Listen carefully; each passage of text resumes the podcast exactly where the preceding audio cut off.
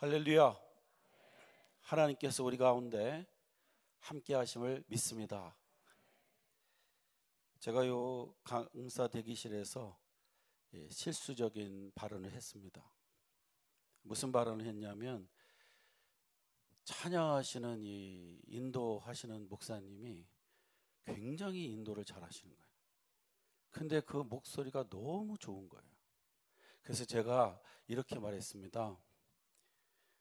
이 부목사님들에게 저 찬양 인도자 마이크는 좀 특별한 거 아니냐? 강사가 쓰는 마이크보다 더 좋은 것 같다. 그랬더니 하시는 말씀들이 목소리 차이라고. 마이크 차이가 아니고 목소리 차이다. 예, 제가 목소리를 생각지 못하고 이 기구만 가지고 말을 했던 거에 대해서 조금 회개했습니다. 성령께서 역사하셔서 또 저의 목소리를 통해서 하나님의 말씀의 역사가 일어날 것을 믿습니다. 제가 브라질의 상파울로에서 살 때에 고등학교 3학년쯤 되는 나이에 저희 집이 봉제를 하다가 이제 옷을 만들어서 파는 집으로 바뀌었습니다. manufacturer가 된 것입니다.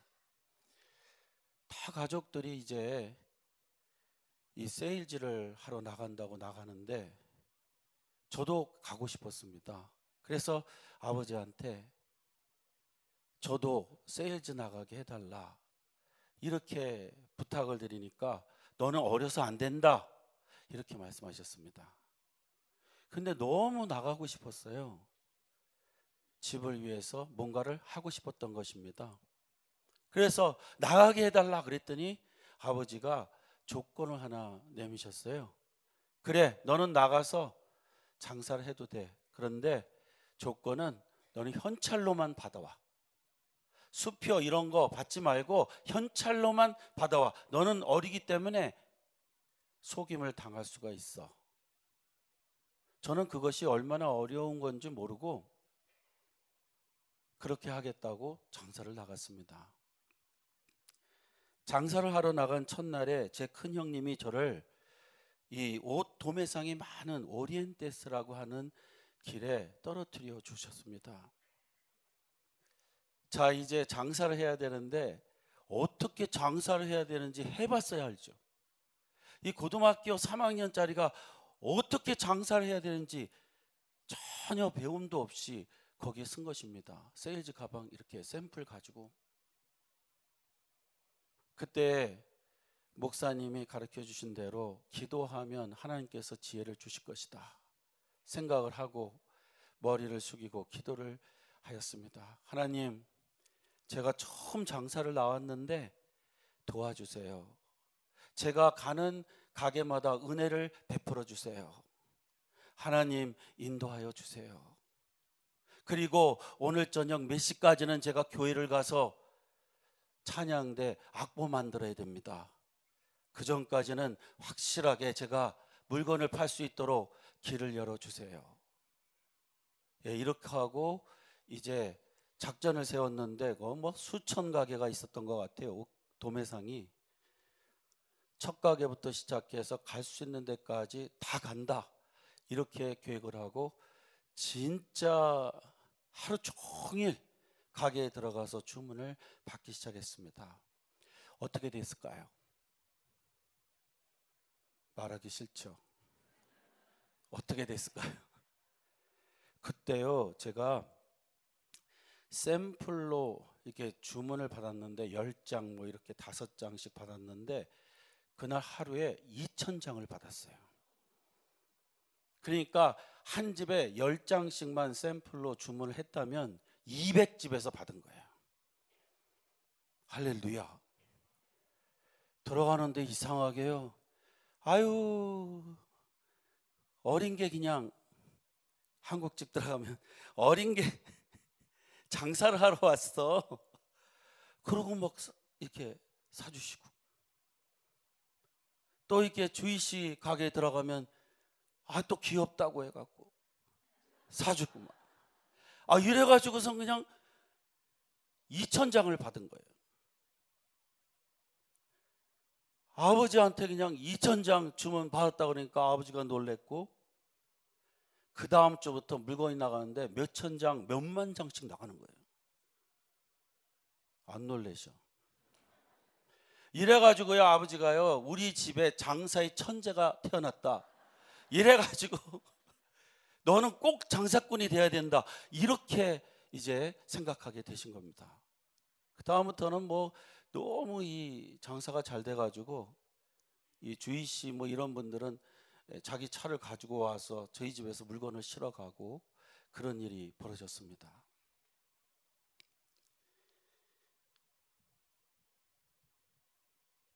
성도님들 저는 그때 알았습니다. 기도를 하면 그리고 일을 하면 천재 소리 듣는다.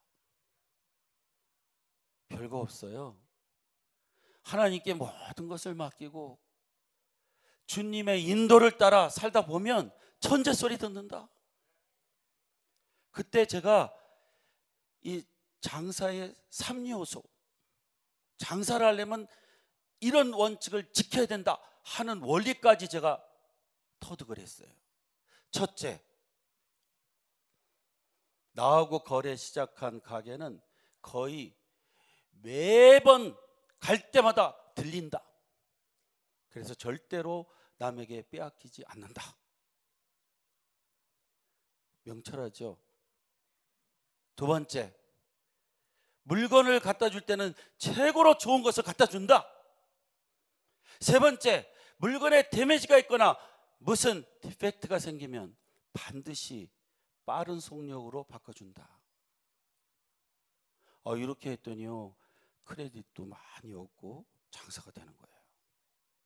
이렇게 해서 저희 집에 장사를 잘하는 사람이 있다고 해갖고 소문이 나가지고 장사 어떻게 하는지 배우러 온 사람들이 꽤 있어요. 어린애가 나오니까 어떤 분은 놀라시더라고요. 다시 말씀드립니다. 어린애도요, 하나님 의지하고 뭘 하면요, 천재 소리 들을 수 있습니다. 하나님을 의지하십시오. 하나님께 의탁하십시오. 하나님께서 귀한 길을 열어주실 것입니다. 그런데요, 기도 안 하면 이 천재도 바보가 되는 거예요. 저는 그때 착각을 했던 것 같아요. 내가 진짜 장사를 잘하는구나. 그런데 필라델피아 가갖고 확실히 깨달았어요. 필라델피아 이제 가서 신학교에 들어가는데 아버지가 이제 결혼도 했고 이제 신학도 포기하지 않고 어, 미국 신학교에 들어가는 것을 보면서 아 얘는 이제 진짜 목사가 되려는가 보다 그렇게 생각을 하셨어요. 그래서 돌이킬 수 없다고 생각해서 신학의 길을 걷는 저를 돕기 위해서 가게 하나 학비를 대기 위해서 가게 하나를 열라고 돈을 주셨습니다. 근데 뭐 이 학교에 가자마자 공부를 계속 따라가야 했기 때문에 제가 뭐 가게 보고 막 이렇게 할 시간이 없었어요. 그래서 어떤 가게를 보니까 여자가 딱 감당하기 좋은 캔디 가게 시원하고 냄새 좋고 또 깨끗하게 생겨가지고 야 이 가게는 좋다 그런 생각했어요. 그리고 그 주인이요 할 때 뭐라 그랬냐면 아주 인자하게 생기신 분이 하시는 말씀이 아버지 같이 생각하고 믿고 살아 그랬어요. 이 아버지 같이 생각해라. 이게 문제예요. 속아서 샀어요. 며칠 지나서 보니까 말씀하신 매상의 10분의 1도 안 나와요. 그래서 뭐가 처음엔 잘못됐구나 했는데 계속 그런 거 보니까 속은 거예요. 왜 속았을까요? 교만했었어요. 내가 그렇게 많은 옷들을 팔고 주희 씨를 상대로 해서 어린 나이에 장사를 했는데 이 캔디 가게 하나 정도 못할까? 이렇게 생각한 거죠. 영락 없이 기도 안 하니까 실패한 겁니다. 그래서 1년 지난 다음에 기도 제목이 뭐냐면 주님 졸업할 때까지만 버티게 해주세요. 이게 제 기도 제목이었어요. 그리고 정말 졸업하고 그 다음날 문 닫았어요. 그것도 기도의 응답이에요. 제가 말씀드리고 싶은 거는요. 기도하면 어린아이도 천재 소리 듣지만 기도 안 하면 천재 소리 듣던 그 아이도요. 바보가 된다. 반드시 기도하며 살아야 된다. 이것을 꼭 마음에 두고 살아가는 우리가 되기를 주의 이름으로 축원합니다. 천재 소리 들으시면서 사시기를 주의 이름으로 축원합니다. 기도하면 그렇게 되게 돼 있습니다. 제가 이 말씀을 드린 것은 오늘 본문이 바로 기도에 대해서 그렇게 말씀하고 있기 때문에 그렇습니다. 기도하면 무엇이든지 얻게 될 것이고 무엇이든지 이루게 될 것이고 기도 안 하면 모든 것을 잃어버리게 될 것이다. 이것을 말씀하고 있기 때문에 그렇습니다. 오늘 본문을 보면 예수님이 제자들과 우리들에게 기도에 대하여 확실히 가르쳐 주시기 위하여 귀한 교훈을 실물로 보여 주셨습니다. 그것은 무화과 나무를 저주하신 것입니다. 그런데 예수님이 무화과 나무를 저주하신 것 보면 이해가 안 되는 부분이 있습니다. 무화과는 원래 우리가 쓰는 원력으로 3월에 이제 싹이 나기 시작해서 5월과 6월에 열매가 생기고 8월부터 10일, 10월까지 이제 열매를 따게 되어 있는 것입니다. 근데 예수님께서 이 무화과를 보셨을 때에는 6월절이 가까운 3월이었기 때문에 열매가 있을 수가 없었다는 것입니다. 그런데 이상하게도 예수님은 무화과 나무에 열매가 없다고 저주를 하신 것입니다. 왜 그랬을까요? 원래 무화과 나무는요, 잎사귀가 무성해지면서 열매가 나는 것이기 때문에 아니 이 무화과 나무는 3월에 잎사귀가 벌써 무성하기 때문에 열매가 있을까 하고 찾아보신 거죠. 근데 열매가 없었다는 것입니다. 그래서 저주를 하셨고요. 왜 저주를 하셨을까요? 예수님이 이렇게까지 무화과 나무를 저주하신 것은 그 시대와 제자들과 우리에게 기도에 대한 중요한 교훈을 주시기 위함이었습니다. 그렇게 말할 수 있는 이유는 예수님이 무화과 나무를 저주하는 기적을 일으키신 후에 다음과 같은 말씀을 하셨기 때문입니다. 중요한 말씀입니다. 21절 22절입니다.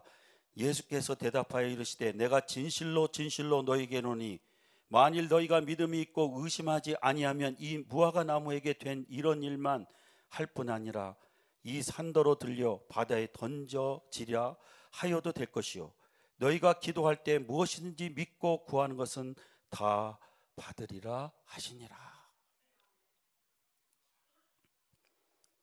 사랑하는 성도님들, 먼저 이 말씀에서 잎이 많은 겉이 화려한 무화과 나무인데 열매가 없었다. 무슨 의미입니까? 잘 들으시기 바랍니다. 중요한 말씀입니다. 겉은 신앙인인데, 겉은 기도하는 것 같은데, 진정으로 하나님을 향해 기도하지 않는 유대인을 지적한 것입니다. 저들은 한 시간 이상, 두 시간 이상 길 사거리에 서서 기도했습니다. 일주일에 이틀을 금식했습니다. 그런데 전부 다 위선자들이었습니다.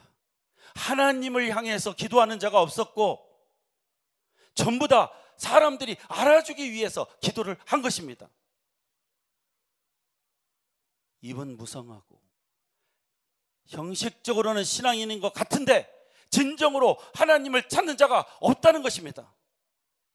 그 결과 저들은 로마의 속국이 될 수밖에 없었고 결국은 멸망할 것을 말씀하고 있는 것입니다. 그래서 그러한 의미로 무화과 나무를 저주하신 것입니다. 그 결과 이스라엘은 주후 70년에 티터스 장군에 의해서 로마의 그 타이터스 장군에 의해서 멸망을 당합니다. 그리고 나라를 2000년 동안 잃게 됩니다. 이런 성경의 이야기는 신앙생활은 번지르게 하는데 형식적으로 하는 것 같은데 진정으로 하나님과 교제가 없는 현대 신앙인의 모습을 지적한 것이라고 믿습니다. 현대처럼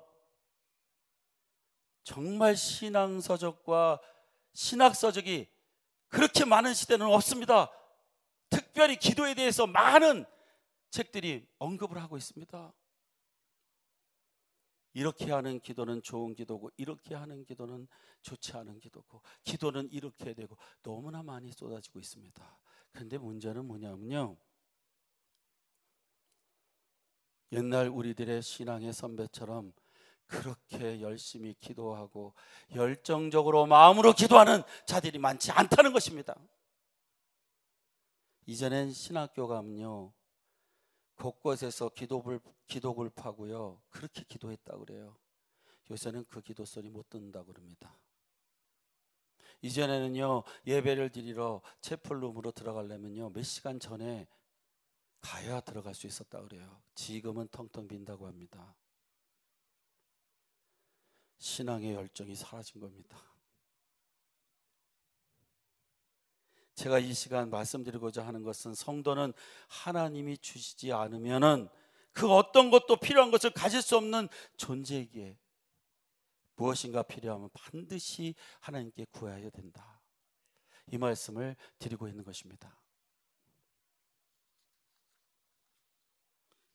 예수님 오늘 본문에서 기도를 가르쳐 주시기를 만일 너희가 믿음이 있고 의심하지 아니하면 이 무화과 나무에게 된 이런 일만 할 뿐 아니라 이 산도로 들려 바다에 던져지라 하여도 될 것이요 너희가 기도할 때 무엇이든지 믿고 구하는 것은 다 받으리라 하시니라 무슨 말이냐면요 기도할 때 기적이 일어난다는 것입니다 우리가 필요한 대로 하나님이 기적을 일으켜 주신다는 것입니다 그러므로 기도해야 된다는 것입니다 어떻게 해요?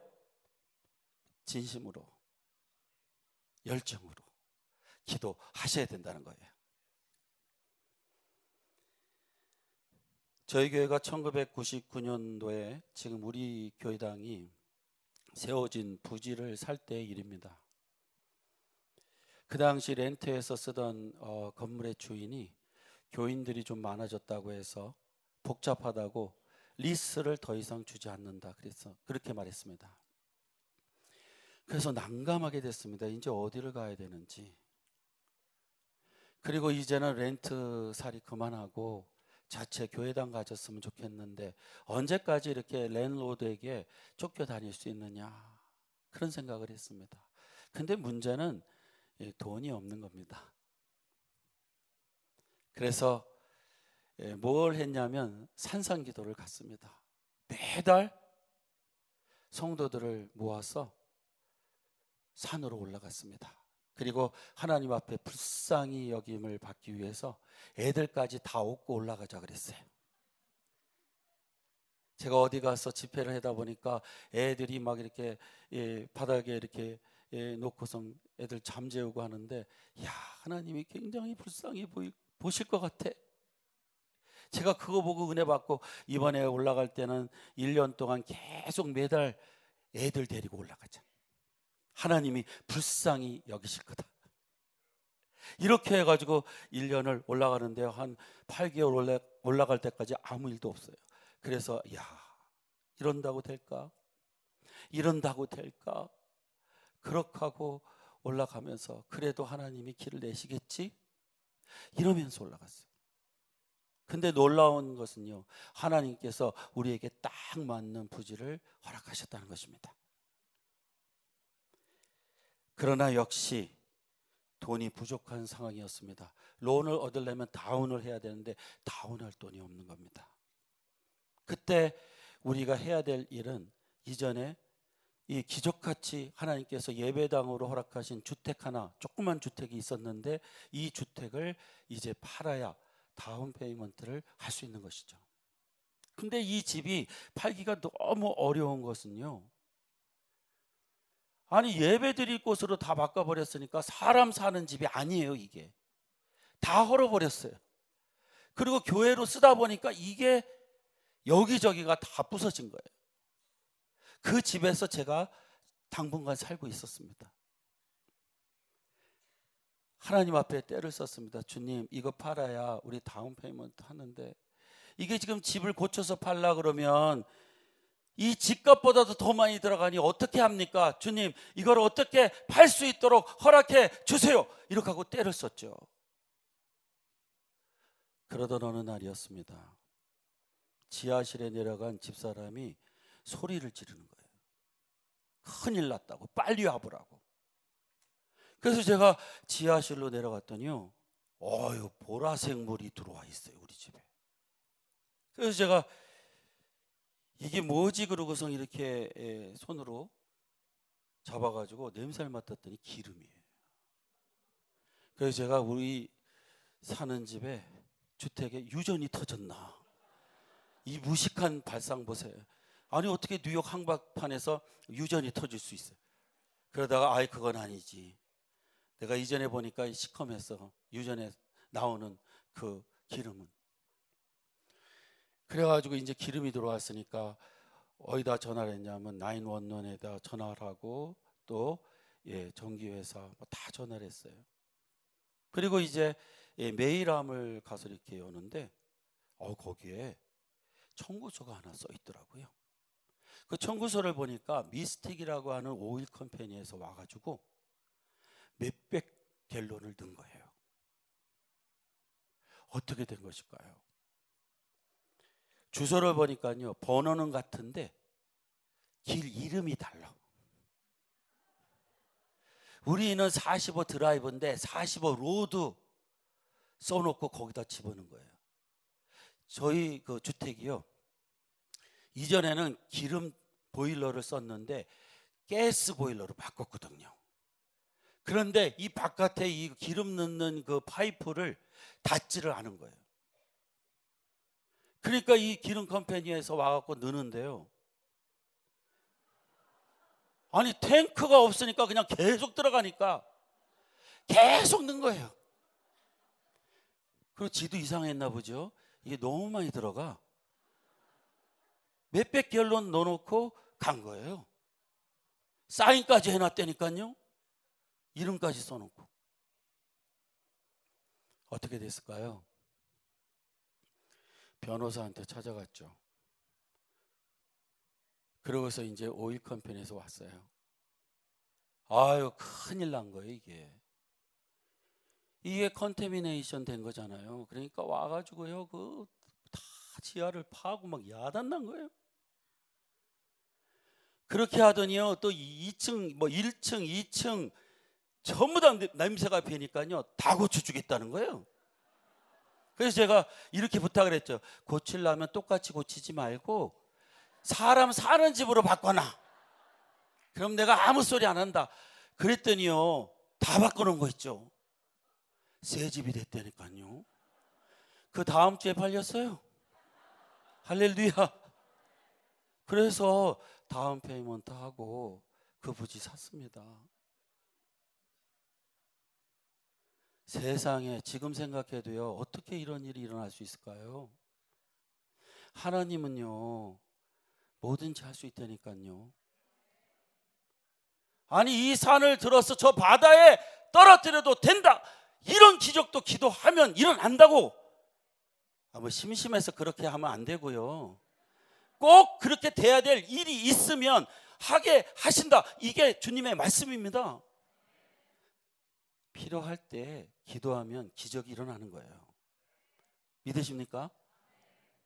그러니까 우리는 필요하면 기도하고 볼 일이에요.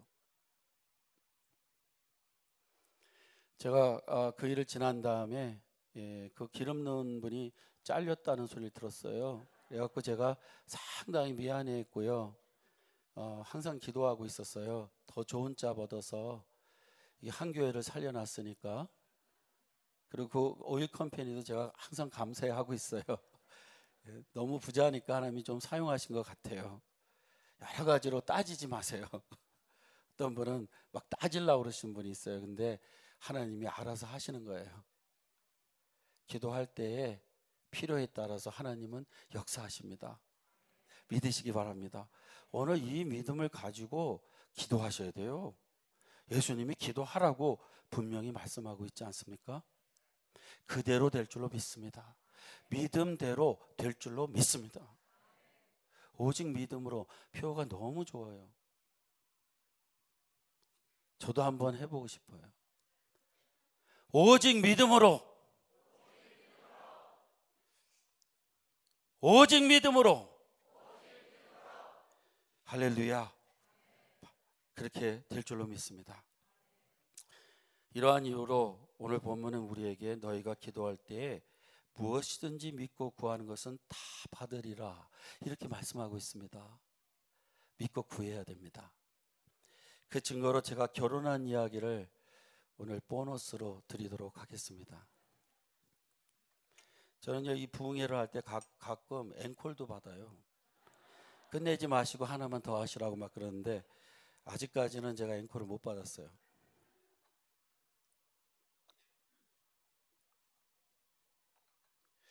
저는 신학교를 가려고 했는데 아버지가 장사의 천재가 태어났다고 해가지고 어, 신학교를 못 가게 하셨어요. 그래서 어떻게 하든지 아버지를 피해서 도망을 쳐서 공부를 해야 되는데 드디어 이제 미국으로 오게 됐습니다. 아버지가 얼마나 제가 목사가 되는 것을 싫어하셨는지 비행기표 딱 한 장 사주시고 백불 주셨다니까요. 네가 믿는 하나님이 너를 지켜줄 것이다. 저보다 더 믿음 좋은 말씀을 하시고 저를 보내셨어요. 저도 또 독한 우리 아버지 아들이니까 아멘 그리고 왔거든요. 아 근데 이제 비자도 죽고 뭐 다 이렇게 어려운 거예요. 그래서 이 한인 총신 분교를 이제 야간에 다니고 낮에는 이제 공, 이 일을 하는데 이렇게 공부를 해서는 안 된다 하는 생각을 가지고 이제 예, 공부만 하자 책을 읽자 이렇게 해서 이제 일을 예, 끝내게 됐습니다. 그런데 1년이 지나도 아 하나님이 너무 안 도와주시는 거예요. 이게 무슨 말이냐면요. 이게 무슨 엘리야의 기적이 일어나고 막 이럴 줄 알았는데 한 번도 그런 적이 없어요. 그래서 제가 집 앞에도 나가봤다니까요. 오늘은 혹시 고기가 놓여 있을까? 없어요. 그래서 제가 이제 스스로 살 수 있는 방법을 이제 예, 계획을 했는데 그때가 22살인데 결혼을 해야 되겠다. 이런 생각을 했어요. 왜? 너무 배고파. 그리고 아, 누가 조금만 도와주면 열심히 잘 살 수 있을 것 같은데 이게 혼자서는 불가능해. 그러니까 구하라 그랬으니까 결혼을 해야 되겠어. 이렇게 생각을 했어요, 제가요. 그래서 이제 어떻게 하면 그러면 짝을 찾지? 이런 생각을 하는데 교회에서 짝을 찾으면 안 되겠더라고요. 왜? 데이트하다가 실패가 되면은 이게 교회 망신이고 다 망신이에요. 시험 받아서 또 교회 떠나면 이게 얼마나 큰 일이에요. 그래서 교회는 안 돼. 그럼 어디서 구하지? 아, 내가 다니는 신학교에 하나님이 사람을 보내주시면 되겠구나. 이런 생각을 했어요. 그래서 하나님 신학교에 저하고 잘 맞는 처녀를 보내주세요. 이렇게 기도를 했어요. 왜 그렇게 기도했냐면 신학교를 가니까 거의다가 이렇게 결혼하신 분 아니면 결혼에 실패하신 분 아니면 나이가 좀 많이 잡수신 분들이 이 신학교로 오시더라고요. 그래서 제가 기도하기를 결혼 안 한 처녀를 청년을 보내주세요. 그랬더니요 새 학기가 왔는데 요 청년이 하나 보이는 거예요. 그래갖고 제가 기도 중에 하나님 저 사람입니까? 저 사람입니까? 이렇게 하니까 하나님이 아무런 소리를 안 하세요.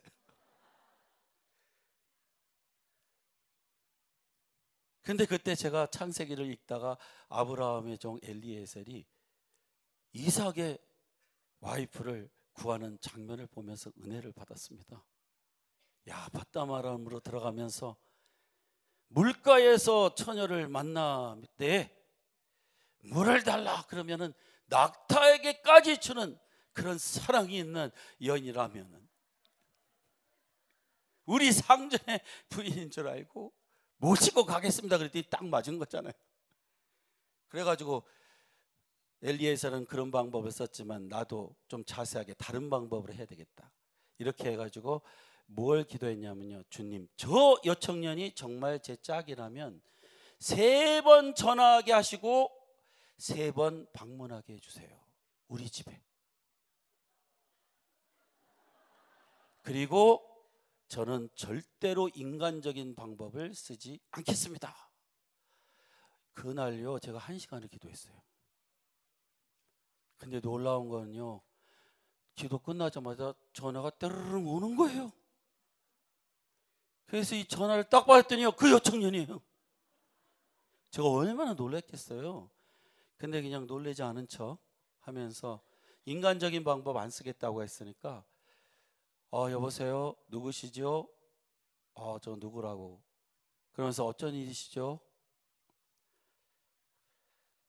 자기 형부가 어느 단체에서 지휘를 하는데 테너 베이스 단원이 모자르대요. 그런데 경건의 시간에 신학교 경건의 시간에 노래 부르는 거 보니까 노래를 매우 잘해서 그 단원으로 좀 들어올 수 없나 이런 부탁을 한 거예요.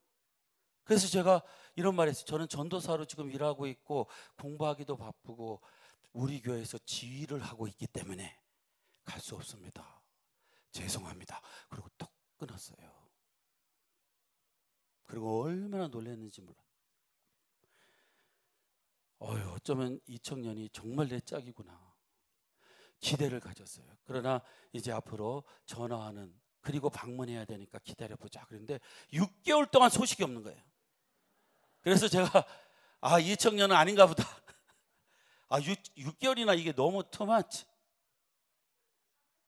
딱 그 무렵 감사절 때요.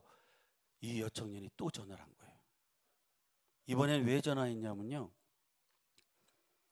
감사절이 와가지고 자기가 다니는 직장에서 보너스를 받았대요. 보너스를 바꿔보니까 아, 이건 나를 위해서 쓰는 것이 아니고 이 신학교에서 가난한 사람들 일곱 명을 뽑아서 구제를 해야 되겠다. 이렇게 생각을 했다는 거예요. 그래서 한 사람당 고기 20파운드씩 이렇게 사가지고 주기로 했는데 어떻게 전달할까요? 이렇게 묻는 거예요. 제가 구제 대상에 뽑힌 거예요. 참. 제가 그랬어요. 그래서 뭐, 아, 우리 집 주소가 이렇게 되니까 가지고 오시면 됩니다. 그렇게 해서 가지고 온 거예요. 그러니까 이제 두 번 전화하고 한 번 방문한 거예요. 제가 캘린더에다가 싹 써놓은 거예요.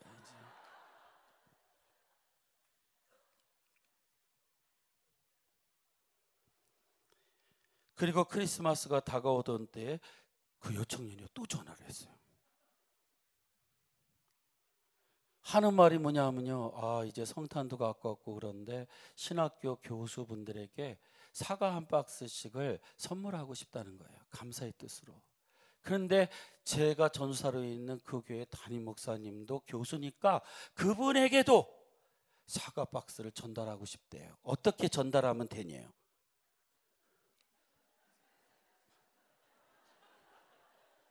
아, 우리 집에 와가지고 갖다 놓으면 제가 갖다 주면 될 거 아니에요.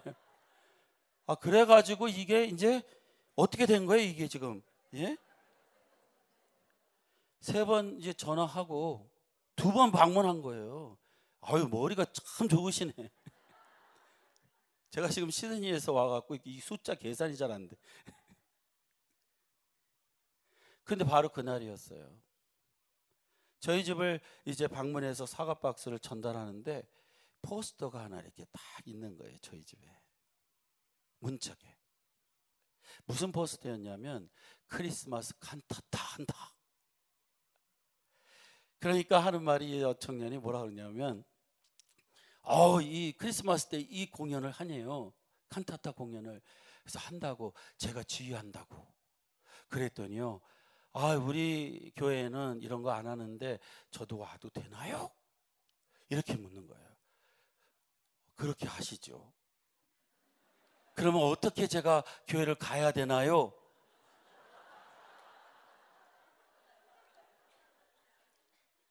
아, 교회가 바로 우리 집 앞이니까 우리 집 들려서 가시죠. 이렇게 해가지고 세 번 전화하고 세 번 방문한 거예요. 다 써놨어요, 제가. 요거는 무슨 일로, 무슨 일로 다 전화 이렇게 써놨어요. 다 기록한 다음에 이제 만나자고 그랬어요. 근데 사실요, 제가 만날 수 없는 형편이어서 돈이 없어요. 만나면 뭐 사줘야 되는데. 근데 이것도 하나님이 밀어주시는 거 있죠. 칸타타 지휘했다고 교회에서 50불 용돈을 주셨어요. 그래서 5불 11조 드리고 45불 가지고 담대하게 이제 예, 프로포즈 하러 갔죠.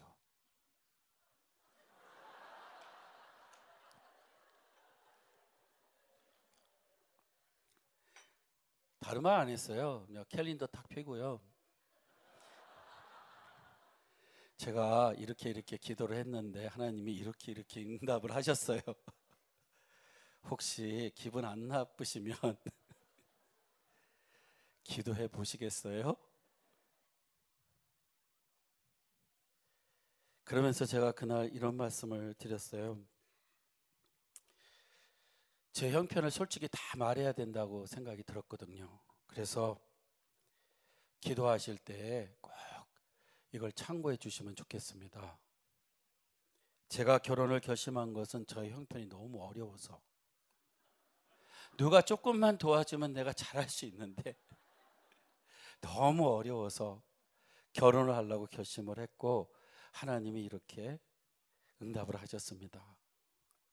제가요 하나님이 앞으로 어떻게 쓰실지 어디로 부르실지 모르기 때문에 잘해 주겠다고는 약속을 못 합니다. 잘 살게 해 주겠다고는 못 해요. 그러나 라면 세계는 자신 있습니다. 예, 정말 하나님이 저를 어떻게 쓰실라는지 좀 몰랐거든요. 그리고 제가 해줄 수 있는 것은 그때까지만 해도 아버지가 저를 반대했기 때문에 내가 가지고 있는 돈이 30불밖에 없는데 구리 반지밖에 못 해준다. 혹시 앞날에 하나님이 나에게 뭔가를 주신다면 그때 좋은 것을 해주겠다. 이거 꼭 참고해 주세요. 자, 우리 여성도님들 이런 프로포즈 받았을 때 어떻게 하실 건가요?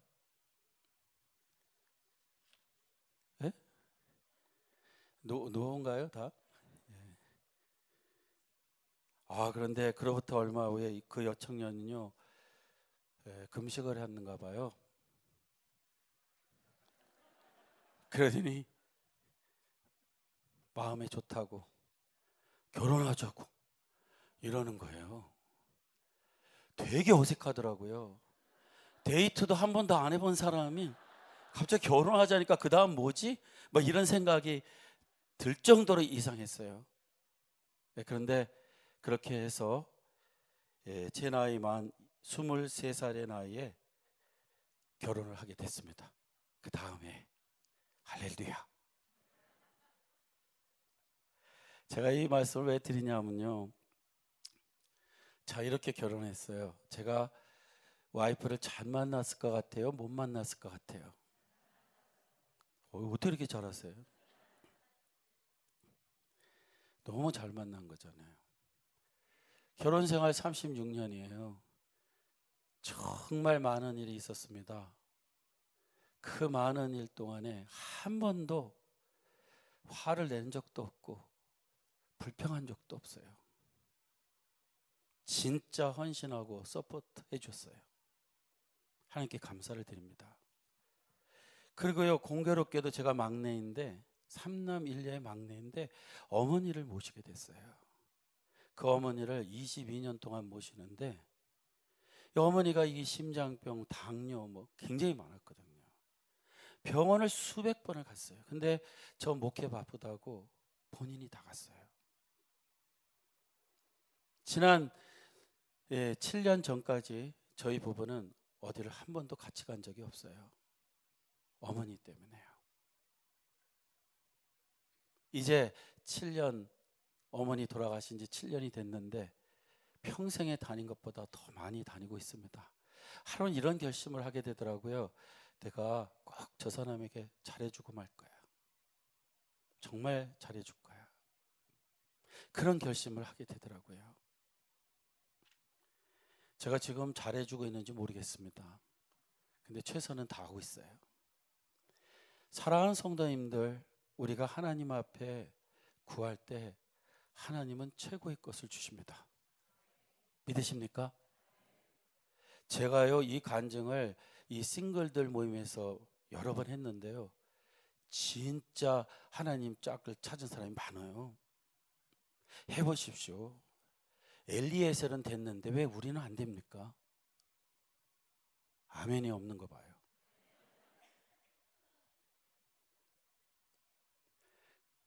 하나님의 은혜 가운데 기도할 때 하나님이 다 찾아주십니다. 저는 제가 그렇게 기도한 이유는요. 아니 신발 가게 들어가서 신발을 사는 것도 너무 힘들어. 너무 많아 가지고요. 그런데 여청년을 고르는데 그게 제 힘으로 됩니까? 하나님이 골라 주셔야 최고의 것을 주시는 거죠. 믿으시죠? 구해야 됩니다. 우리 자녀들의 배우자를 놓고도 기도하셔야 될 줄로 믿습니다. 가장 좋은 짝을 허락하여 주실 줄로 믿습니다. 그래서 기도하면 기적이 일어난다. 산을 들어 바다에 떨어뜨려도 된다. 이 믿음을 가지고 기도한다면 뭐든지 하나님은 응답하신다는 것입니다.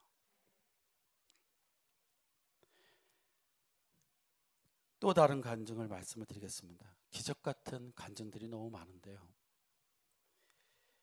이 간증은 앞날을 주님께 맡기고 주님께 부탁을 하면 주님이 기가 막히게 인도하신다는 겁니다. 로스앤젤레스에 살 때 기다리던 학교에서 연락이 왔습니다. 필라델피아에서 드디어 어, 입학 허가를 받은 겁니다. 근데 항상 꿈꾸던 학교였고 기도했던 학교에서 연락이 왔는데 갑자기 두려움이 찾아왔어요. 그리고 이미 학기가 시작한 지 일주일이 넘었어요. 갑자기 이그 허가서를 제가 받으면서 두려움이 찾아온 게 감당할 수 있을까? 나 영어 공부 많이 못했는데 과연 잘할 수 있을까? 그러다가요 제가 누구에게 물어봐야 되겠다 하고요 학교에서 날라온 catalog에 그때 당시에는 이 학생들 전화번호가 기록돼 있었어요. 그래서 그 directory book을 보면서 김 씨 중에 아무나 탁 선택해서 전화를 한 거예요. 아, 제가 이제 입학 허가서를 받았는데 로스앤젤레스인데 과연 내가 해낼 수 있을라는지 걱정이 됩니다. 어떻게 하면 좋을까요? 그랬더니 이분이 너무 속 시원하게 말하는 거예요. 다른 사람도 할 수 있었다면 당신도 할 수 있습니다. 오세요. 그래가지고 네 알겠습니다. 그리고 끊고 그날 밤에 짐 싸가지고요. 이제 필라델피아로 가게 됐습니다. 짐 다 보내놓고요. 우리는 뉴욕으로 가서 뉴욕에서 이제 이 차를 이 구해가지고 필라델피아로 내려가는 겁니다. 오늘 저녁을 너무 잘 먹었더니 이렇게 자꾸 물이 막히는데요. 아 근데 생각해 보니까요, 이제 학교는 벌써 일주일 전에 시작을 했고 가서 따라가려면 죽으라고 공부를 해야 되는데 아는 사람도 없는 곳에 가서 어떻게 정착을 하지? 그런 생각이 들었어요. 그래서 이 필라델피아로 가면서요. 한 3시간 거리인데 뉴욕에서 기도를 했습니다. 하나님, 우리 가족의 앞날을 인도해 주세요. 우리의 길을 인도해 주세요. 딱 갔는데요. 한 3시쯤 되니까요. 이 summer Greek이 이게 예, 공부가 있었는데 Greek 공부를 하는 때인데 이미 Greek 공부는 끝났어요. 그래서 사람들이 없어요. 그래서 어떡하지 이거? 그러는데 저쪽에 보니까 벤치에 한국 사람 같은 분이 앉아 있는 거예요. 그래 갖고 제가 가 보니까요 졸고 있어요. 그래서 excuse me 그러면서 코리안이냐 그랬더니 그렇대요. 그래서 어, 어, 누구시냐 이렇게 묻는 거예요. 그래서 제가 아, 일주일 후에 이렇게 예, admission을 받아가지고 예, 로스앤젤레스 온 예, 이종식 전도사다 이렇게 말했어요. 그랬더니 이분이 저를 한참 쳐다보더니요. 혹시 며칠 전에 나에게 전화한 사람 아니냐고 이렇게 말하는 거예요. 이, 이 사람이. 그래서 제가 아, 그분이시냐고 그랬더니 자기가 그렇대요. 그래서 제가 물었어요. 아, 이 방학 동안에 왜 여기 와서 졸고 계시냐고. 그랬더니 하는 말이 뭐라, 뭐라 그러냐면요. 이름도 김대식 전사님. 많이 잡수는 그런 이름을 가지고 계신데. 원래 방학에 안 온대요. 학교에 안 온대요. 그런데 이상스럽게 오늘은 학교를 가고 싶더래요. 그래서 학교를 왔대요. 할 일이 없더래요. 그래서 벤치에 앉아서 졸고 있었대요. 근데 저를 만난 거예요. 무슨 의미인지 아시겠죠? 누가 보내셨어요? 하나님 보내셨잖아요. 이분이 이렇게 물어요. 아, 그러니까 순서가 정해져 있어요? 집은 구하셨어요? 아니요. 여기는 알지도 못하는 곳인데 어떻게 집을 구합니까? 아유, 가시죠. 그러더니요, 집 구해주고요, 저녁 사주고요, 학교 공부 어떻게 해야 되는지 다 알려주고요, 자기가 그동안 써놨던 노트북을 다 카피해주고요, 세상에 그렇게 좋은 분이 없어요. 그 다음은요, 어이 전도사님 또 부인 되시는 사모님이요, 닥터예요. 그래서 저희 집 그 필라델피아에서 공부하는 동안 내내 그분이 다 치료해 주셨어요. 생각해 보세요. 하나님, 갈 길을 모르고 어디 가서 정착을 해야 될지 모릅니다. 하나님, 길을 인도해 주세요. 이 소리에 하나님이 응답하셨다니까요. 믿습니까? 반드시 하나님께서 들으시고 길을 인도해 가실 줄로 믿습니다. 오늘 그런 기도를 하나님께 올리셔야 됩니다. 주여, 내 앞길을 인도하여 주시옵소서. 내 자손들의 앞길을 인도하여 주시옵소서. 기적이 일어날 줄로 믿습니다. 하나님의 역사가 나타날 줄로 믿습니다. 오늘 오직 믿음으로, 오직 믿음으로 표합니다. 반드시 그렇게 될 줄로 확신합니다. 여기까지가 제 설교가 끝이었어요. 더 원하세요? 아, 감사합니다. 예.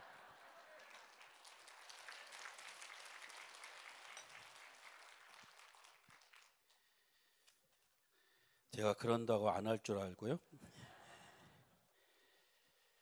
우리는요 가끔 이해할 수 없는 그 어려움을 당할 때 하나님이 우리를 그렇게 사랑하신다면 왜 이런 처지에 두신 것일까 이런 의심이 생길 때가 많아요. 그런데 저는 얼마 전 그 깊으신 뜻을 사역자반에서 이 스바냐서를 강의하면서 깊은 깨달음을 받게 됐습니다. 그 스바냐서의 배경은 뭐냐면요. 이스라엘이 하도 못되게 굴고 우상 따라가고 이래갖고 이제 경고를 하신 거. 너희들 이제 그렇게 살아서 바벨론에 잡혀갈 거야. 바벨론에 잡혀가서 비참하게 될 거다. 그걸 알리는 내용이에요. 그런데 뜬금없이요. 3장 17절에 가서는 이, 이런 말씀을 하시는 거예요. 3장 17절 다 아시죠? 너의 하나님 여호와가 너희 가운데 계시니 단은 안 부르겠습니다. 너희 하나님 여호와가 너의 가운데 계시니 그는 구원을 베푸실 전능자시라. 그가 너로 말미암아 기쁨을 이기지 못하시며 너를 잠잠히 사랑하시며 너로 말미암아 즐거이 부르며 기뻐하시리라 하리라. 이해할 수 없었어요. 아니 바벨론으로 끌려간다고 해놓고 아니 뭘 또 그렇게 기뻐하시고 사랑하시고 막 이런 애정의 표시를 한다는 게 이상하잖아요. 그래서 이해할 수 없었어요. 그러다가 제 아들을 생각하며 깨달음을 받았어요. 제 아들이요 중학교 들어가서 지가 안 좋은 학생이겠죠. 하여간 사람들은 안 좋은 친구들을 만나가지고 그렇게 학교를 안 가고 막 PC방 가서 놀고 막 그런데 제가 보면요 걔가 애예요. 우리 애가 애예요. 제가 볼 때는요. 아무튼지 그런 친구들을 사귀어가지고 자꾸 학교를 cut하고요 안 가는 거예요. 몇 번이나 타일렀는데도 계속 그럽니다. 그래서 얘는 구제불능이다 해가지고 집사람과 이게 상의해갖고요 어디로 보냈냐면 boarding school로 보냈어요. boarding school 뭐 하는 데인 줄 아시죠? Christian boarding school 보냈더니요 24시간 찬송가가 나와. 밥 먹을 때도 찬송가가 나오고요. 예배는 꼬박꼬박 드려야 되고요. 뭐 쳐다보는 것도 자유가 없대요. 쳐다보라는 것만 봐야 된대. 이렇게 아이가 3년을 지내게 됐습니다. 그 아이는 거기 들어갔대요. 이런 마음을 가졌대요. 엄마 아빠가 나를 버렸구나. 그렇게 슬프게 울었다고 합니다. 그런데 정말 우리가 그 아이를 버렸을까요? 그 아이의 부모인 우리들은 어떻게 살았을까요? 제 집사람이요? 3년 동안요? 자다가요 옆에 이렇게 보면요 없어요. 어디 갔나 전화해 보면요 교회가 있어요. 저 뒤편에서요 이불 하나 이렇게 조그만 거 쓰고 거기서 자는 거예요. 뭘 먹으려고 그러잖아요. 그 아이 생각나서 먹을 수가 없는 거예요. 눈물로 살고요. 그렇게 힘들게 살았어요. 그 아빠인 저는 어떻게 살았을까요? 그 아이가 보고 싶으면요, 그 아이 방으로 들어가요. 그 아이의 옷을 이렇게 잡고요, 냄새를 맡아요. 아들의 냄새가 나요. 서럽게 울었어요. 저희가 그 아이를 버렸다고요? 너무 사랑한 거죠. 왜 사랑했는데 그렇게 했습니까? 그 아이를 고치기 위해서, 회복시키기 위해서 그렇게 한 거죠. 그런데 어느 날요, 이 아이가 연락이 왔어요. 오늘은 찬송가를 듣는데 마음이 뭉클했대요. 예배를 드리는데 말씀을 듣는데 뭔가 깨달음이 왔대요. 내가 왜 여기에 와 있는지를 알았대요. 그 이야기를 듣는데 우리 부부는요 너무 기뻐서 어떻게 할 줄을 몰랐어요. 바로 그거죠.